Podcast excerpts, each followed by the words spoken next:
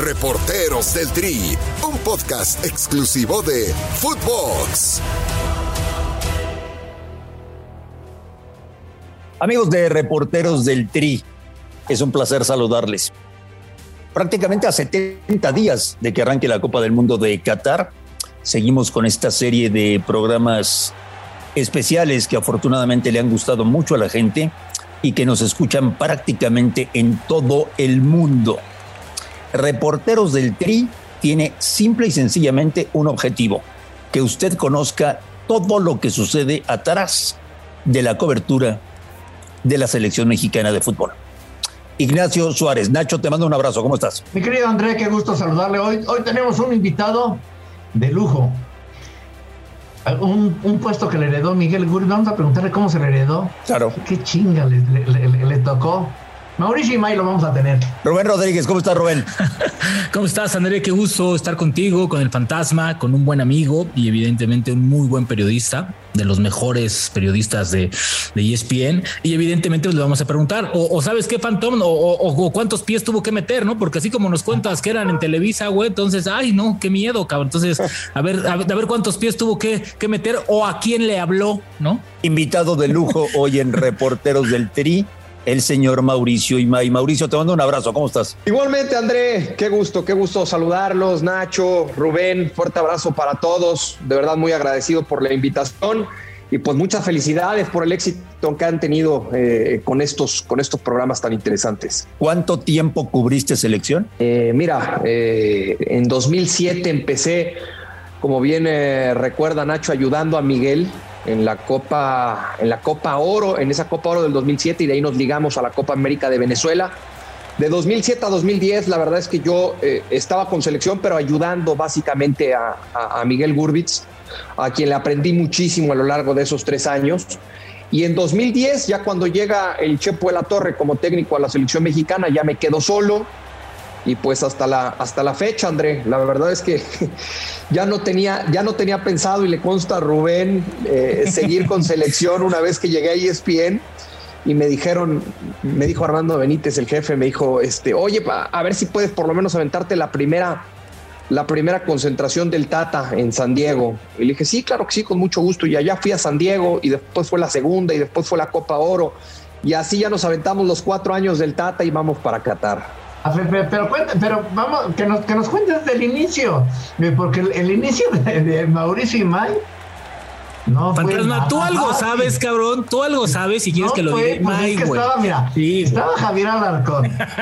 Miguelito tiene cara de buena gente, pero cuando se encabrona es, es, es bravo. Entonces, sí. Miguel Gurbitz. Miguel Gurbitz. ¿Cómo, ¿Cómo, ¿Cómo, se dio el, el ayudar a Miguel y, y, y este rollo? No, a ver, eh, en 2007 Javier me dice, oye, vas a empezar a ir con la selección mexicana ayudando a Miguel. Dijo, tú no vas a hacer nada de cuadro, tú no vas a hacer enlaces, tú no vas a hacer entrevistas, tú vas a, tú vas a ayudar a Miguel en lo que Miguel necesite. Si Miguel tiene que hacer un enlace al mismo tiempo que está el entrenamiento, pues tú vas a ir al entrenamiento. Si Miguel tiene que hacer eh, las, la, las, entrevistas en las del flash interview, ¿no? Ahí en la cancha y a la misma hora salen los jugadores del vestidor, tú tienes que ir con los jugadores del vestidor sin aparecer a cuadro. Y la, la, verdad de las cosas es que Miguel y yo no nos, no nos tolerábamos, ¿no? A, a, ver, si no nos tolerábamos, no, no, no nos llevábamos. Sí, sí, bueno, pero si son compadres, bueno, ahora son compadres, amigos, sí, no mames, no pueden. Y el propio Miguel, y el propio Miguel dice que cuando le avisa a Javier, bueno, pues no le cae tan en gracia, ¿no? Porque la verdad es que nos saludábamos, él, él, él llegaba a ser el nochero de Adela en la, cuando Adela estaba en la noche, y yo estaba de guardia y pues quedaba en el saludo, en hola, buenas noches y no más. Esa es, esa es la realidad. y la amistad nace a raíz de esas coberturas, de esos viajes, que la verdad la pasamos muy bien. Eh, yo en esos, en esos tres primeros años eh, entendí, mi, muy, entendí muy bien cuál era mi rol y pues yo ayudaba a Miguel en lo que necesitaba y aprovechaba para aprender y me parece que esa siempre fue una muy buena idea, tanto de Javier como de Ricardo Pérez Toifer, para yo empezar a hacer contactos en, en, en, la selección y pues en 2010 cuando Miguel se queda únicamente con las, con las transmisiones y yo ya me quedo solo para reportear, pues esos tres años me habían servido, me habían servido mucho, ¿no? Pero tú ya sabías, Mau, que te iba a tocar después de Miguel, o sea, ¿eso estaba arreglado, hablado o fue no. cómo lo tomó? Porque imagínate, si no te llevas con alguien y te dicen, ¿sabes qué? Mira, viene él, le vas, le vas a enseñar, lo vas, le vas a, te va a aprender, porque tú ya en dos años te vas a ir al club aquí y listo. No, pero, pero mi, mi compadre también ya llevaba muchos años ahí ya llevaba muchos años ahí y aquí todos sabemos, todos los que estamos aquí sabemos que estos, esos, viajes, esas coberturas se vuelven desgastantes, ¿no? Llega un momento en donde dices, no más. Y, bueno, después el, rol de Miguel a partir del 2010, pues era nada más para, para hacer enlaces, para hacer eh, el noticiero en la noche y para hacer las transmisiones en cancha. O sea, de figurita iba, güey. Iba, iba de figurita. Ya, ya, ya, iba de figurito que cero ya era, ya era. Sí, no, no, ya era figura, mi Nacho. Sí, el señor Menonita. Sí, sí, sí, sí. Oye, Mauricio, la, la pregunta que le hemos hecho a todos los que han pasado por este podcast de Reporteros del Tri. Mauricio Imay disfrutó o sufrió cubrir la selección? No, la verdad es que hasta la fecha lo disfruto, André. Eh, sí, sí, tengo que ser bien honesto ya a esta altura con, con, dos hijas, una de seis, la otra de tres, pues de repente esos, esos viajes tan largos eh, llega un momento en donde te, cuestan ya más trabajo, esa, esa es la realidad. Eh, antes sin hijas, primero solo con novia, después con esposa, eh, era mucho más fácil, más fácil el desprendimiento, inclusive de recién casado muchas veces mi esposa me alcanzó en esas coberturas, eh, pero ahora con hijas evidentemente se vuelve, se vuelve más complicado por ese tema, por ese tema del, desprendimiento, de la lejanía, ¿no? Ahora, por ejemplo, para, para Qatar, pues yo salgo el 31 de octubre y regreso el 23 de diciembre, entonces sí son muchos días y, de repente pues no falta la llamada de una u otra hija o de las dos en pleno llanto, ¿no? Preguntando cuánto falta para que regrese y en el fondo sabes que todavía te queda un mes o, un poco más para volver, ¿no? Y ahí el tratar de explicarles es cuando se vuelve un poco complicado este tema de las coberturas. Pero en el día a día, la verdad es que, es que yo siempre he dicho que es una posición privilegiada. Sí, sí es una posición privilegiada, Mauricio, pero hay que explicarle a la gente que se vive bajo una gran presión porque compites todos los días eh, y además, y además, y además, y además, cada vez es más complicado cubrir a la selección mexicana, cada vez te ponen más trabas, y cada vez son más mamones los jugadores. justo lo platicaba, justo lo platicaba con, con Jared el, el sábado antes de entrar al programa y le decía eh, pues que cada vez es más difícil platicar con el jugador. El jugador eh, hoy, sobre todo el, más joven, ¿no? Eh, pues ya está en otro, en, otro lado, en otro mundo. Eh, antes era mucho más fácil llegarle al futbolista, hoy cuesta, hoy cuesta más trabajo. Eh, pero, pero mira, pues le vas buscando, André. Tú sabes que, le tienes que ir buscando, le tienes que dar la vuelta y, tratar de encontrar la forma para tener cierta relación con, con el jugador o con el cuerpo técnico en turno o con los directivos que estén.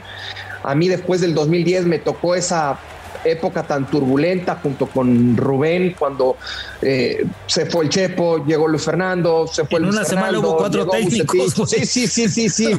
Este, y entonces ya no sabías, ya no sabías de a quién hablarle, ¿no? Ya no sabías eh, con quién consultar algo porque de repente decía, no, yo ya ni siquiera estoy en el cargo. Me acuerdo que estábamos en Columbus, Rubén. Sí. ¿Te acuerdas? En Columbus fue el, flaco, bueno. Porque lo corren a José Manuel en la madrugada, que se aferró al no, al no, al no, al no, al no, al no. Nosotros llegamos, nosotros llegamos temprano al aeropuerto para viajar a Columbus y ahí ya sabíamos que el Chepo ya no, ya, ya no estaba, ¿no? Después de que en el centro de alto rendimiento, ahí, hubo, ahí hubo una, una, una, anécdota increíble que, bueno, no sé si, si contarlo o no, pero estaba la esposa de José Manuel de la Torre.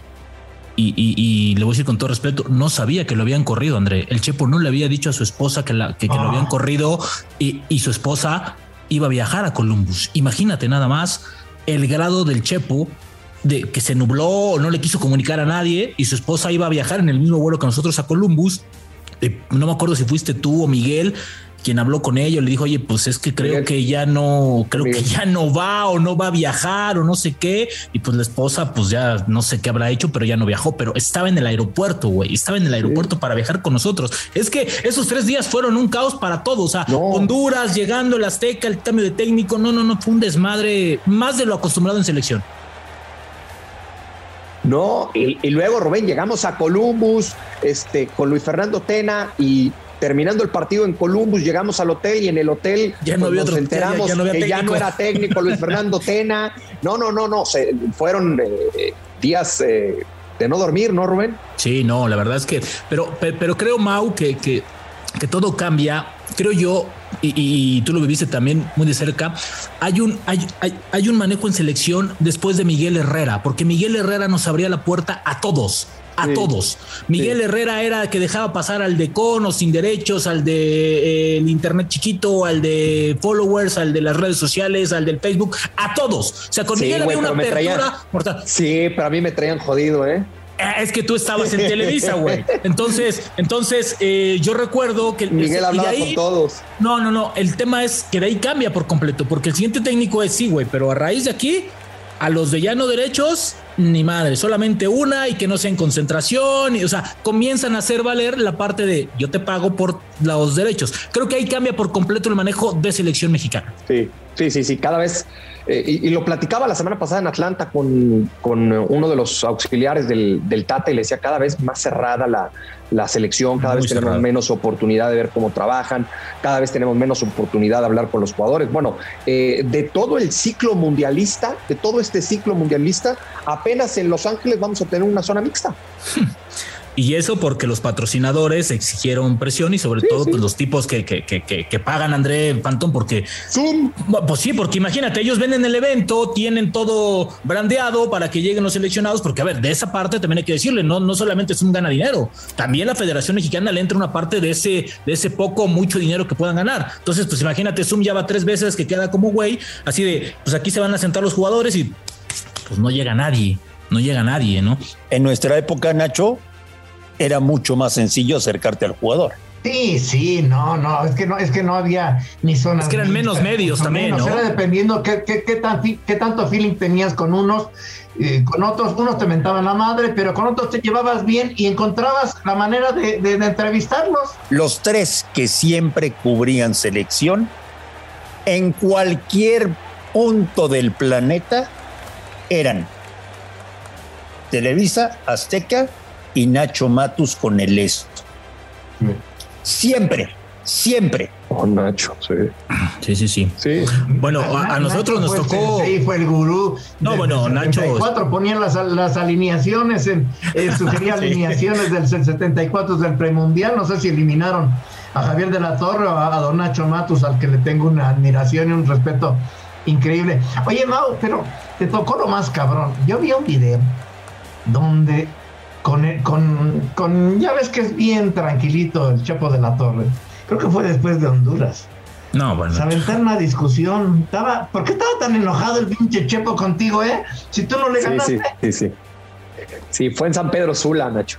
Este. En el 2-2. Fue en San Pedro Sula. En el, en el 2-2, sí, cuando saca el Chicharo. El último partido de. El último partido del Chapo. Sí, a ver, eh, yo hacía en ese entonces la entrevista post partido con el entrenador.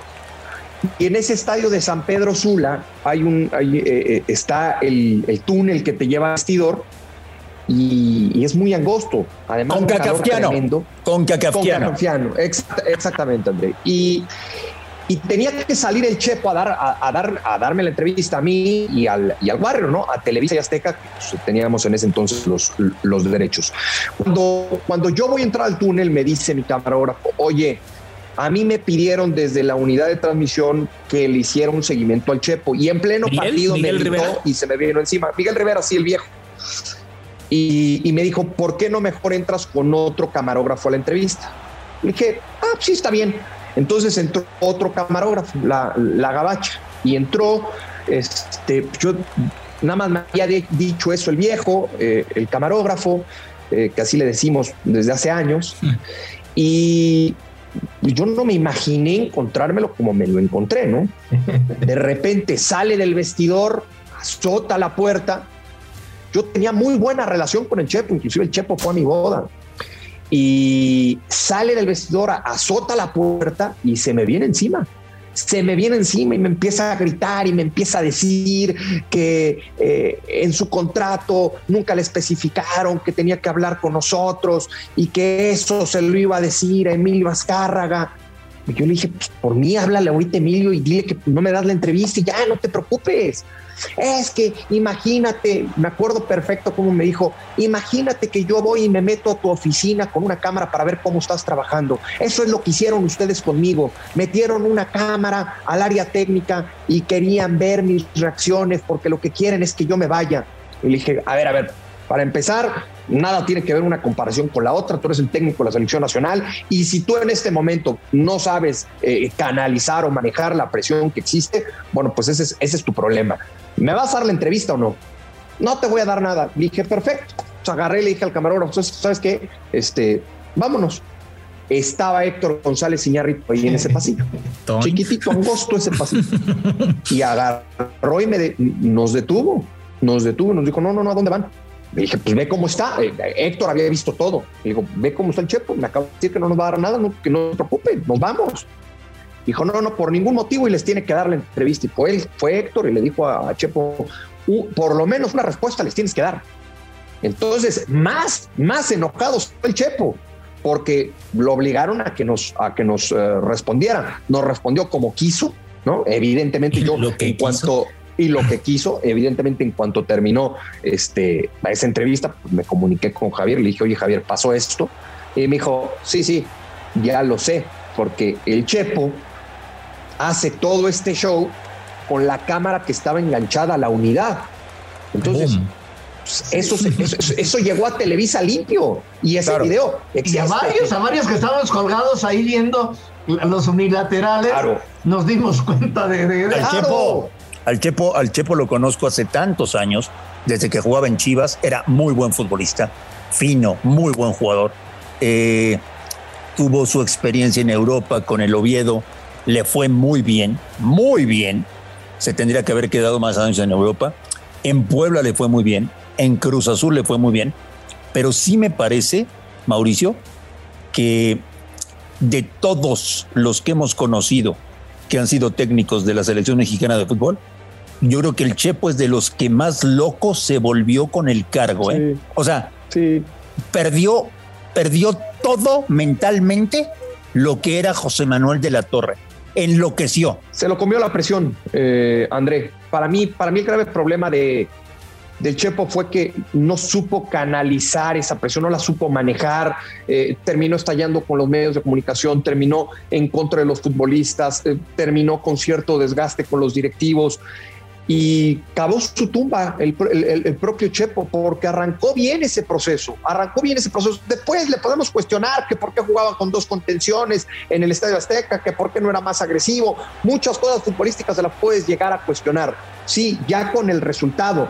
pero la realidad es que para mí, en donde radica el problema en el ciclo de José Manuel de la Torre, es que es la presión, que la, presión se lo termina comiendo, esa es la realidad. Y ese no fue el único episodio así, Mau, no sé si recuerdes en Pasadena, en el Rose Bowl, cuando lo eliminan de la Copa Oro, antes de llegar a la final, en donde como no Panamá. Panamá. Entonces en ese que le, aventaron de todo no de la tribuna. Sí. Todo. Sí, sí, la aventaron de todo. Eh, a, ver, no lo eliminan, no lo eliminan en el Rose Bowl. En el Rose Bowl pierde un partido de la fase de grupos y lo eliminan en Dallas. En Dallas lo eliminan y sí, sí, la gente se le iba encima, pero, pero bien lo recuerda Rubén, se le iba encima a la gente desde el Rose Bowl en, la fase de grupos. Ya, ya, era, ya era mucha presión para el Chepo de la Torre. ¿Te acuerdas, ¿Te acuerdas, Mau, la reacción que tuvo ese día cuando lo elimina Panamá? Además, el Chepo había estado muy, muy raro con, con, todos los medios. El cabrón llega al vestidor, porque aparte en el Rose Bowl, pues todo está pegado, porque es un estadio muy viejo. Entonces los vestidores están pegados uno al otro, la prensa, o sea, en uno, en 50 metros está todo. Y llegó y aventó absolutamente todo del vestidor, hizo un cagadero, hizo un desmadre. Y recuerdo muy bien porque yo estábamos, estábamos al ladito. Y dice, y llega a la gente de Coca-Cola y dice: Tienes que ir a la conferencia Ni madres, yo no voy a la conferencia, chinguen a su madre, a la chingada, no voy a hablar. Y, que vaya primero el de Panamá. Y que lleguen a decirle de Panamá, no señor, el que pierde va primero. No mames, cabrón, puta madre. Empezó a aventar. No tienen que decirme que yo perdí. Ya sé lo que perdí. Sáquenselo, están locos. No voy a ir. Ya llegaron. Héctor González Iñárritu de nueva cuenta que Héctor, yo creo que ahí vio su suerte y le dice: A ver, cabrón, nos eliminaron. Tienes que dar la cara. Punto, cabrón. Así es. Así como cuando tú les ganas, bueno, pues hoy te toca. No, bueno, salía, nos enfrascaba, nos contestaba lo que quería, nos retaba, puta, traía una mirada de diablo el güey, así veía medios y decía, puta madre, ¿quién, quién me la va a pagar? Y ya lo conocíamos y la verdad es que también nosotros en algún punto pues, le, pues lo picábamos, ¿no? Así de así, ah, pues ahí te va esta, cabrón. La verdad sí, yo, yo creo, André, que, que, el Chepo fue el técnico que le cambió más la vida en general en toda la extensión de la palabra. ¿Y qué tan complicado, Mau, fue? Están en Televisa, donde al final cuentas te dijo, tienes, eh, tienes el acercamiento, te tiene que dar la entrevista a regañadientes o no, a pasar a ESPN, donde digo, ya habías cosechado relaciones y todo, pero, pero sí es desgastante no poder hacer lo que estamos acostumbrados a hacer, ¿no? Sí, sí, sí, evidentemente es muy distinto, ¿no? Eh, eh, en Televisa, teniendo los derechos, pues no solamente tenías el acceso a las entrevistas, ¿no? Sino no te preocupabas por el hotel donde se iban a hospedar, porque bueno, pues eso ya estaba entendido con ellos, entonces la propia agencia de viajes de Televisa eh, sabía dónde nos tenía que hospedar, eh, no te tenías que preocupar por vuelos, no te tenías que, que preocupar por, por acreditaciones, tenías absolutamente todo. Esa es, la realidad. Con Televisa teniendo los derechos, te abrían, te abrían la puerta hasta del vestidor, porque nosotros inclusive teníamos acceso al vestidor, no con los futbolistas, ¿no? Pero sí una hora antes de, que llegaran al, al, estadio, nosotros entrábamos al vestidor para hacer los, el, previo o los enlaces que requeríamos en ese, en ese momento.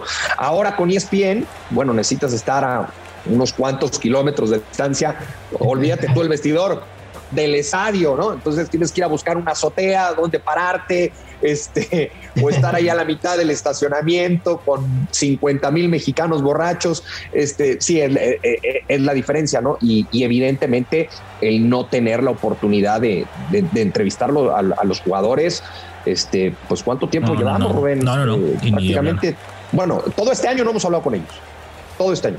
¿Verdad, Mauricio, que no es tan fácil vivir el asunto este desde la universidad? No, no, no.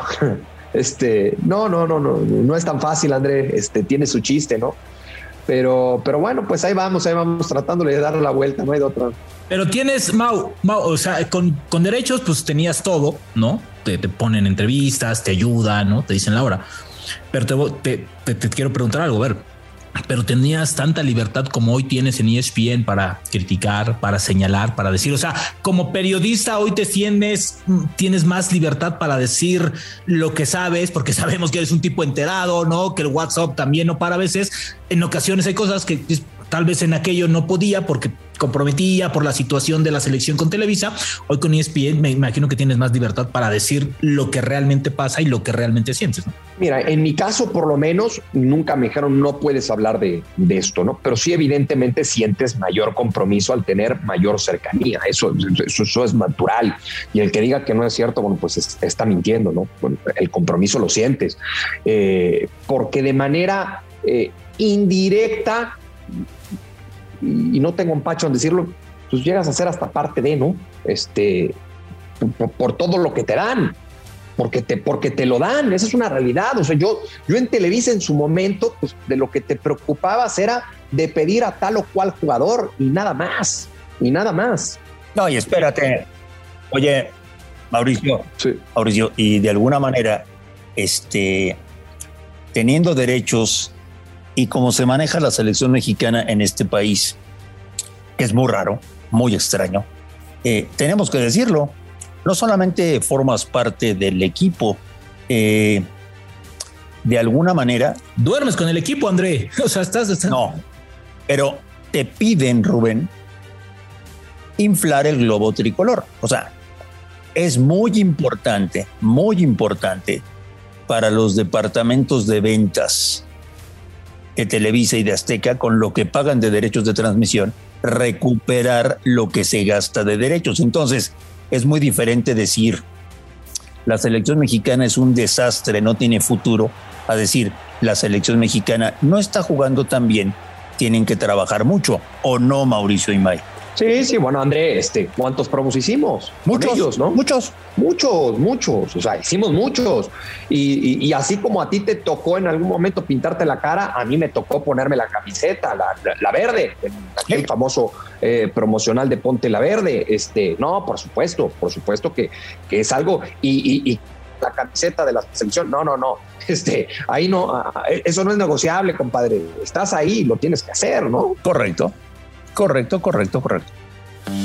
Si lo que buscas es un fin de semana de desconexión, Cinepolis es la opción ideal. ¡Wow! No esperes más y compra tus boletos en la app de Cinepolis o entra a cinepolis.com. Oye, ¿qué fue lo más frustrante, eh, Mau, en, esa etapa? ¿Alguna entrevista que te negaron, una nota que no salió? ¿Qué fue lo más frustrante que viste cubriendo la selección? Eh, no, mira, la, verdad es que nunca, nunca eh, me prohibieron algo, Nacho. No, pero es frustrante, o sea, que no haya salido como tú hubieras querido la entrevista, porque a veces uno pues, no se equivoca o no puede entrevistar al, que, al que uno quería. Todo, todo, todo.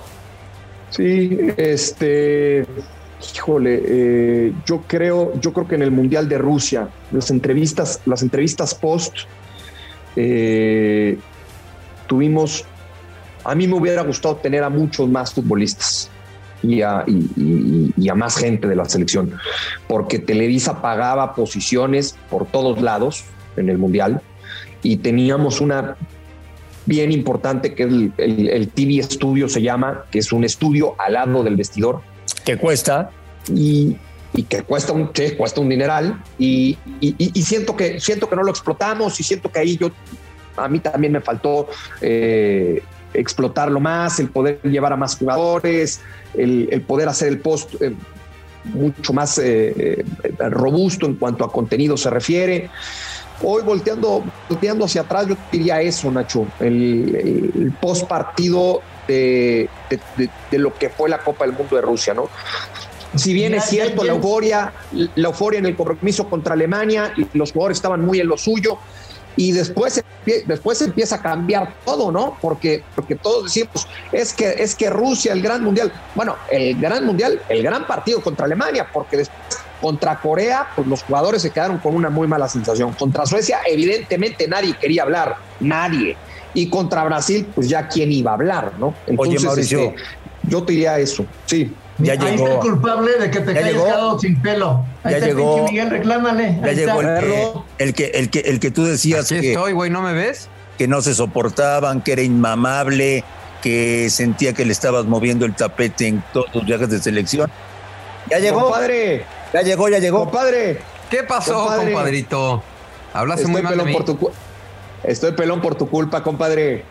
Sí, no mames. estoy pelón por tu culpa. No, no, mi compadre me, ha, dejado de hablar y él lo sabe. Este, ahora sí que te pero lo sigo, yo lo sigo queriendo mucho. A ver, que te yo lo sigo queriendo mucho. Conté, compadre, conté, este, pues, eh, cuando empezamos a trabajar juntos, que llegabas al noticiero de Adela, que era en la noche, Ajá. Que apenas si, no, apenas si nos saludábamos, ¿no? No, eras inmamable, güey. Era, eras insoportable. Sí, güey. Este cabrón llegaba, este güey llegaba a la oficina todo arregladito, perfumado, puta, y se ponía, la, no, no volteaba a ver a nadie, no saludaba a nadie. No, por eso. Que se sentía, que se sentía estrellita. o sea, querías que, querías que llegara fachoso. No, no saludaba nunca, no saludaba nunca. Siempre tenía cara de huelepedo, como que todo le molestaba. Hasta que. Esa la sigo teniendo. Hasta que un día que, me encargaron un proyecto este, muy grande, el cual no me iba a dar abasto, me dijeron, pues, a ver, elige a alguien.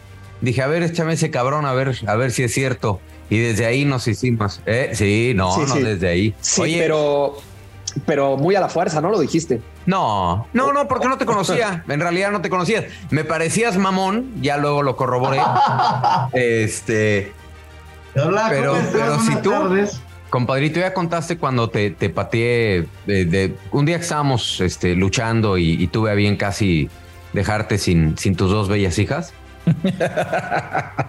No la, no le he platicado, no le he platicado aquí, pero la acabo de contar la semana pasada en Atlanta. ¿Ah, sí? Este eh, estábamos, aparte estábamos a qué, cinco minutos de entrar al aire, ¿no, Miguel? No, fue un día antes. Fue un día antes del no, partido. No, no, no, no, no, de entrar al aire en el noticiero. Ah, sí, sí, eso sí. Sí, en Costa claro, Rica, ¿no? Cinco minutos en Costa Rica, Sí. cinco minutos, no más. Exacto. Y yo me doblaba del dolor. Eh, estábamos con Marisol González, los tres por arrancar el noticiero.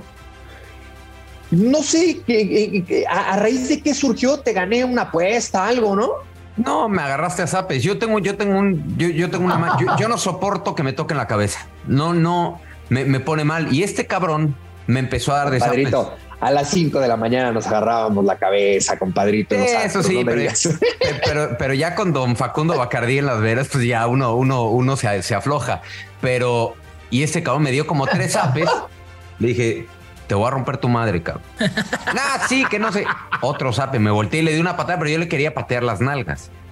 Y este güey abre Pero las ¿cómo? piernas. Eso es lo que nunca he entendido.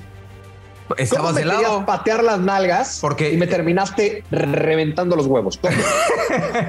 o sea, Güey, ¿cómo? est- estábamos los dos de frente a la cámara, ¿no? Cuando yo le voy a dar la patada, este güey se voltea y como que quiere No, brincar no- y abre, abre nadie, así. güey. Y no, no, de verdad. ¿Cómo voy a querer patearte yo donde nace la vida? No, jamás, compadre. jamás. Por eso. No. No, fue pues, con el trabajo, ¿no, Miguel? O sea, con el tiempo. No, te digo una cosa, honestamente, no hubo un momento particular. Empezamos a chambear. eh, llegábamos muy temprano a la oficina, seis y media, y la verdad, mi compadre, yo en esa época fumaba y fumaba bastante. Y este güey que no soporta el cigarro, y nos sentábamos frente a la computadora a escribir y estábamos transcribiendo, ¿no? Las entrevistas y dándoles forma. Y este güey sabe, se, se aguantaba mi cajetilla y media de, de cigarros a pie firme. Y fue con la chamba, ¿eh? Pero no hubo un momento particular, fue con la chamba que empezamos a platicar. Este, lo que nos caíamos mal de vista, pero nunca tuvimos un, un motivo Sí, para, que, para cagarnos la madre. O sea, era como de vista, él decía que mamón No. este güey y yo igual. O sea, o sea, la verdad es que es que muy, es que muy de Televisa, ¿no? O sea, muy de Televisa, donde todo el mundo se caga a la madre, pero porque nadie se saluda y nadie se conoce. Es la neta. Era lo que les contaba, era lo que les contaban. No- no- Nos saludábamos y hasta ahí, nos saludábamos y hasta ahí. Miguel, ¿lo quieres, este, ¿lo quieres despedir tú? Ya, ya porque ya se va mi compadre. Ya, güey, pues es que hora. Te estamos esperando, güey. No, es que no, yo de Mira, hecho no ¿qué? podía entrar. Este, terminé rápido otra reunión que tenía, pero quería entrar a saludar a mi compadre. Nos quedamos. Vuélvenos a acompañar, don compadrito, para contar ahora sí las buenas. Bueno, cuando, cuando me inviten, para mí es un gusto, un privilegio, por supuesto. Mauricio, gracias, ¿eh? No, hombre, no, no, no. Al contrario, gracias a ustedes. Eh, Este, se los digo aquí, mi compadre mejor que nadie lo sabe. Eh, a, cada, a cada uno de ustedes los, los admiro mucho. Eh, André, me tocó, me tocó verte en, en- en selección, o más bien cuando cubría selección y, y- y siempre admiré tu trabajo. Gracias, Eh, ¿Qué decir de Nacho? Para mí uno de los, de los mejores periodistas que hay por hoy en el país. Con Rubén crecí o he crecido, este, nos han tocado buenas, malas, regulares y, y me da mucho gusto el éxito que, que- que- que estás teniendo, Rubén, el crecimiento. La verdad es que reconozco siempre el, el trabajo que haces y bueno, pues eh, con mi compadre todo, todo el cariño, ¿no? Así que les mando un fuerte abrazo a todos y gracias, gracias de verdad por haber pensado en mí. Gracias, Mau. Que sigan los éxitos, Mau. Un abrazo, Mauricio. Abrazo fuerte.